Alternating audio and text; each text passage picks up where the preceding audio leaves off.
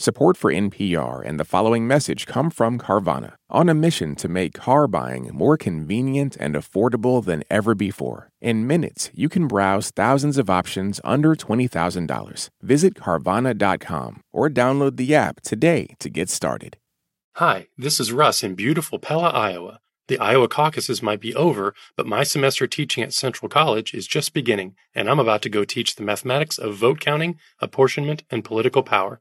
This podcast was recorded at 1:05 p.m. Eastern Time on Wednesday, January 17th of 2024. Things may have changed by the time you hear it. Okay, here's the show and go Dutch. I might be That's reaching out for a one-on-one. I feel like I need like an hour, little like cram session. Maybe we can schedule it for like October. Pella, Iowa, people should know if you've heard that name, Pella Windows. Started there. Hey there, it's the NPR Politics Podcast. I'm Asma Khalid. I cover the White House. I'm Miles Parks. I cover voting.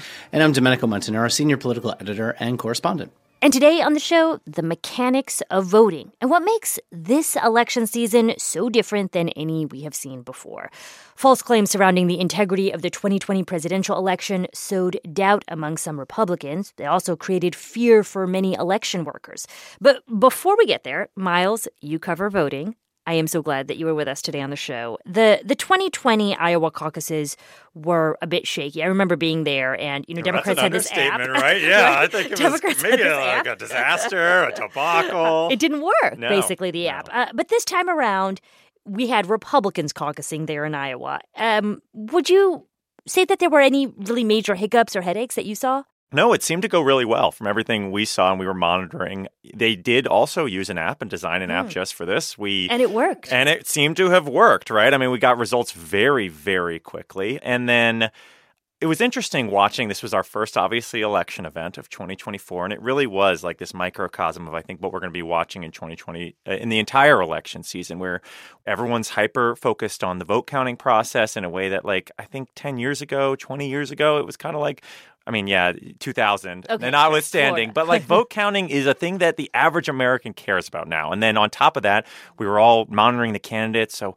are they going to accept the results? We've got DeSantis camp kind of calling out saying this is election interference at one point, and we're just kind of watching the vote counting process very closely. It's just kind of a whole new beast uh, from a voting perspective. You mentioned DeSantis's claims of election interference at one point, and Domenico, it seems like what he was referring to was the fact that this race was called. The Associated Press called it about 31 minutes after people started caucusing. Uh, they called it for the former president Donald Trump, even before some folks even had a chance to finish the process. Uh, why did the AP make that vote call so soon? Maybe even before some people started voting at all. I mean, the, the uh, we started to get results from the caucuses really within 15, 20 minutes after the caucuses even opened, which were at 7 o'clock Central Time, 8 o'clock Eastern Time. The AP was obviously able to make the call because they had a significant statistical confidence um, that Trump had an enormous lead in their entrance polls, one that was insurmountable. And then when they started to get actual results from key precincts around the state, they saw that that would be held up and that there was not a chance for Trump to lose, even if other people voted different ways. You know, it, it's it it still strikes people as a little funny Yeah, like because there's the ethics of doing that. yeah, because I think that, and look, it's not our call. We don't make calls at NPR. We follow what the Associated Press does. It wasn't just AP. Every other network that makes calls did this this way. I understand it when voting ends at a certain time or that polls close at a certain time uh, and no one can vote anymore. And then you make a call that right at you know 0% in because the exit polls just show you know such a massive lead for somebody. That's why they're able to do that in a place like wyoming or you know california or whatever uh, in a presidential election. It's a little odd to do it when the voting starts. I will say though that miles made a good point to me the other day in saying that you know the state party controls this process and if they didn't want to release results they could have held those results right You're talking about the Republican That's Party. exactly. That's what I was going to say. Is basically it kind of highlighted that this is a party-run process. This caucus is not a government-run process, right? And when we have elections run by the government, usually what happens is they wait until polls close to start releasing results. As soon as they started coming in, and there were about half a dozen counties that started reporting results, and the AP felt like it had enough data, it made its call. To me, if you're a candidate who has an issue with that, you don't have an issue with the AP making the call. You have an issue with the party for mm. starting to release mm-hmm. those results. They could have waited if, if they wanted to, but it's just a really tough because if you don't make that call, if you're the AP, you're getting all these early results, hundreds of votes in, and people don't know how to read early results in. You know, if you have one candidate ahead early, it's really helpful to have a call so that way the average listener, the average reader, isn't looking at the results not knowing how to read them. The average listener tuned in at 9 p.m. and they saw Donald Trump has won the Iowa caucuses, and that ended up being what happened. I, you know, I was going to say it's a lot easier, I think, in conservative circles in particular, but among all politicians to be mad at the media as opposed to mad at their own party. Our co host Sarah McCammon was in Iowa at a Nikki Haley event on Monday night, and she spoke there with an 18 year old first time voter, Elizabeth, and Elizabeth's mother, Molly. And I think it gets to this conversation that we're having. We hadn't even voted at 7:30 and they're calling him as a winner. Maybe it was a little disheartening because you guys haven't even voted and you're calling yeah, it. So that's hard. So, Domenico, even if the Associated Press had the right to do this or the Republican Party has the right to do this, is there not the issue of a voter feeling like their vote doesn't have any influence and that maybe this could depress voter turnout? Well, it certainly may have, at the margins, you know, caused some people to go home, uh, you know, when they see that kind of thing. And you really don't want to influence, you know, what voters will do at all. You know, as in the media, you want to sort of be flies on the wall, not influencing what happens. Now, whether it actually changed people's votes or made people go home in such a large block that it changed what statistically what the outcome would be, that's not likely the case, considering Trump won by 30 points. I feel like it's also just like a kind of a lose lose when you're thinking about when to release election results or when to call a race because the alternative to this, let's just play this out for just two seconds here, is the AP doesn't make a call, right? And let's mm-hmm. just say a scenario where DeSantis is ahead after an hour or two hours of counting. You know, he's at 60% and Trump's at 40% or something like that. But let's just say the AP knows that Trump is going to call go ahead, but decides not to make that call. The longer you, the media outlets, wait to make that call, the more time at a time when we know candidates really want to say I won before all the votes are counted. We we've seen Republican candidates do that in recent years, and so I think the AP is probably trying to balance all of these things that by calling the race, you really kind of shut down that possibility that a candidate who looks ahead based on early vote totals is able to claim victory before, you know, all the votes come in. On that note, let's take a quick break and we'll be back in a moment. On It's Been a Minute, we're keeping you in the know when it comes to culture. I break down the latest trends and the forces behind them and introduce you to the creatives who think deeply about how we live today. Come for some good old cultural analysis and have a few laughs with me. Listen to the It's Been a Minute podcast from NPR. On Wildcard, the new podcast from NPR, you'll hear people like comedian Jenny Slate reflect on their lives. What is something you think about very differently today than you did 10 years ago? Dressing, like not salad dressing. I've always loved it and I'll never stop. Dressing my body. That's all part of the new game show Wildcard, only from NPR. Listen wherever you get your podcasts. Jasmine Morris here from the StoryCorps podcast. Our latest season is called My Way. Stories of people who found a rhythm all their own and marched to it throughout their lives. Consequences and other people's opinions be damned. You won't believe the courage and audacity in these stories. Hear them on the StoryCorps podcast from NPR. And we're back.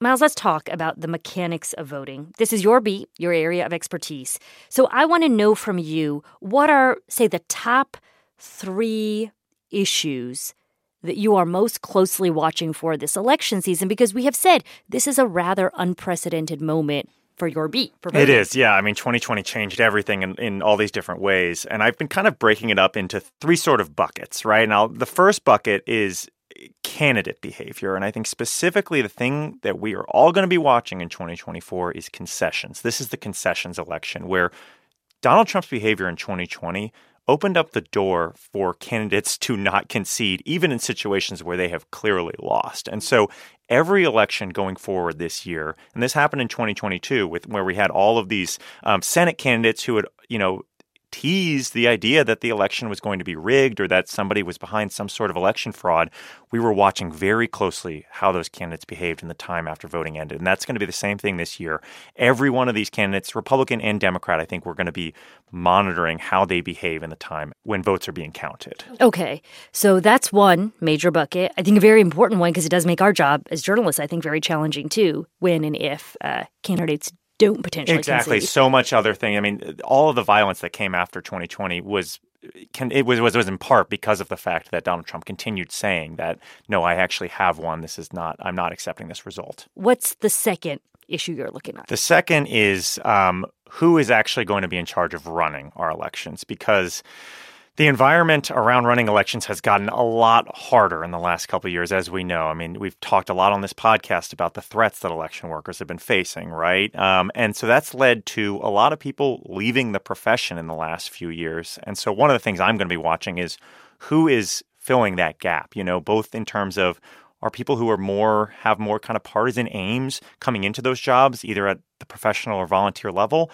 and then also even outside of that there's just going to be a lot of inexperienced people, people who've never administered elections who are going to be working this year, and that can lead to more mistakes. Yeah, I think the attrition at the sort of professional level of counting votes and for election workers at the you know at the state level is a huge problem. I mean, every time I've traveled to other states, and this is a thing that people keep talking about who are within state parties or um, you know have been involved in counting votes previously that they're very concerned about a loss of really a lot of uh, institutional knowledge. And I think one of the things I was reporting a story last week about this, and I was asking an election administrator, Lori Edwards, uh, in Polk County, Florida, had a long conversation with her, and I was asking her about the threat environment that election officials are facing, and she kind of stopped me, and she was like yes, there are election workers in the US who are under threat, but I'm also so tired of hearing about it because I have to recruit 2,000 volunteers to work the election this year. And here's what she said Last thing I need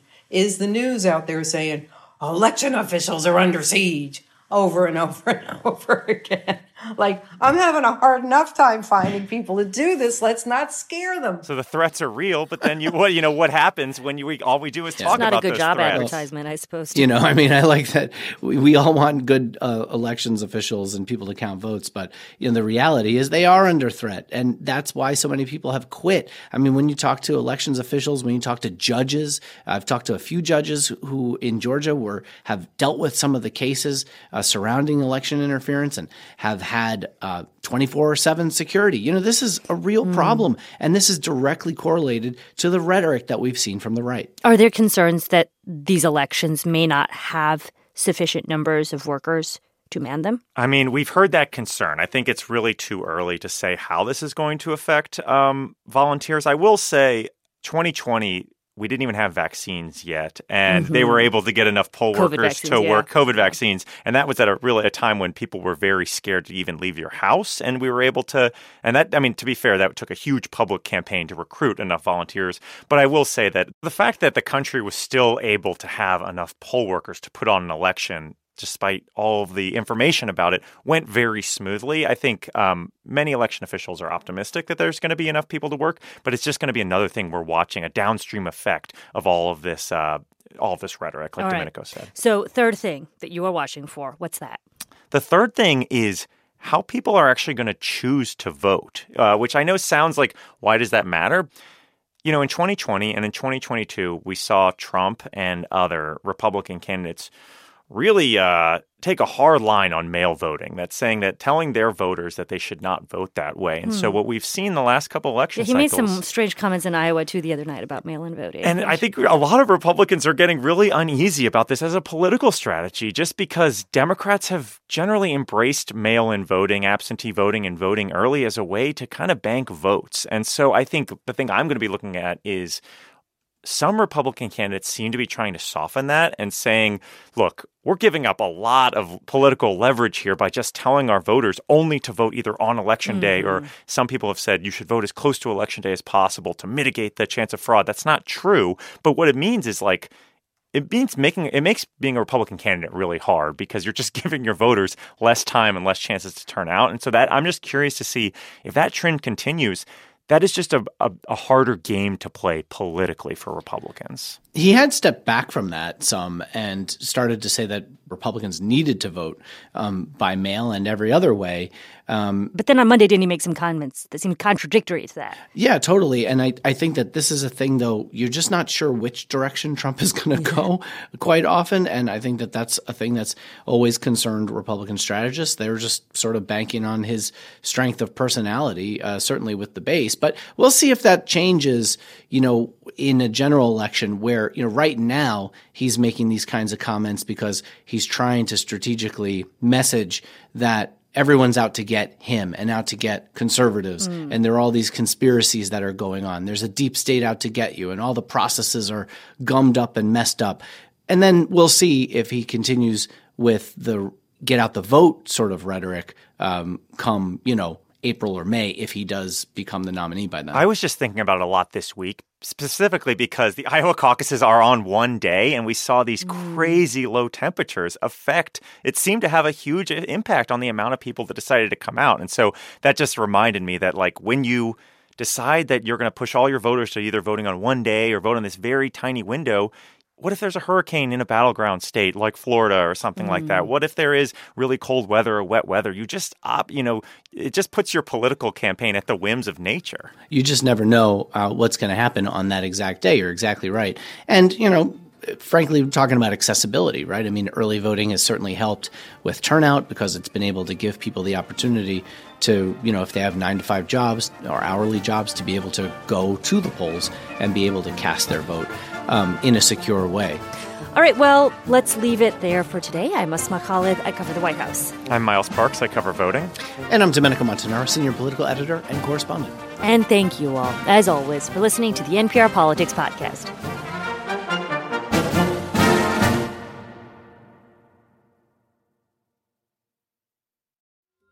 Taylor Swift has dropped a new album. She is the biggest pop star in the world, and everything she does makes news. I gasped. I was like, oh my God, I've been there, and you can identify with it. For a breakdown of Taylor Swift and her new album, The Tortured Poets Department, listen to the Pop Culture Happy Hour podcast from NPR.